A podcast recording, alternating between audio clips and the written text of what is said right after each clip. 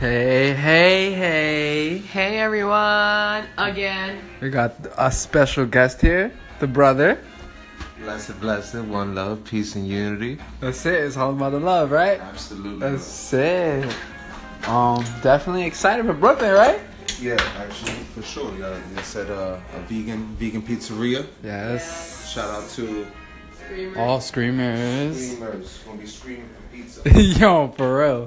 What about the what was the buffet you said you found, Betty? So I found a buffet in Brooklyn as well. Um, some people say buffet, buffet, buff. I don't know. I say buffet. I say buffet. Uh, oh, buffet. but it's in Brooklyn. It's literally seven o- seven minutes away from Screamers. So we're thinking about getting slices and maybe checking that out. Like, let's do double.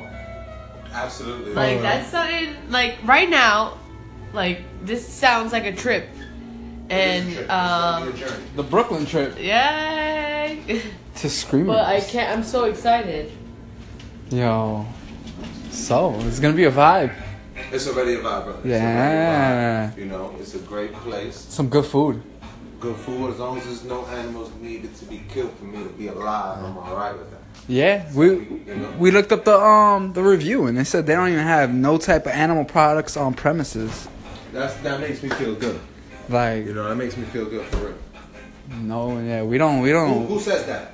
um no the guy in the review. Oh no, the I'm the saying owner. in general. Oh Who says yeah, nobody really. Who says yeah. that to comfort you?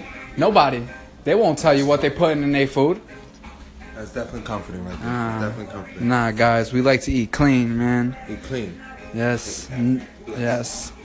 But um yeah, we'll be back in you know in a few to talk about the pizza, or we might just be on the road to New York. So so yeah, stay tuned, guys.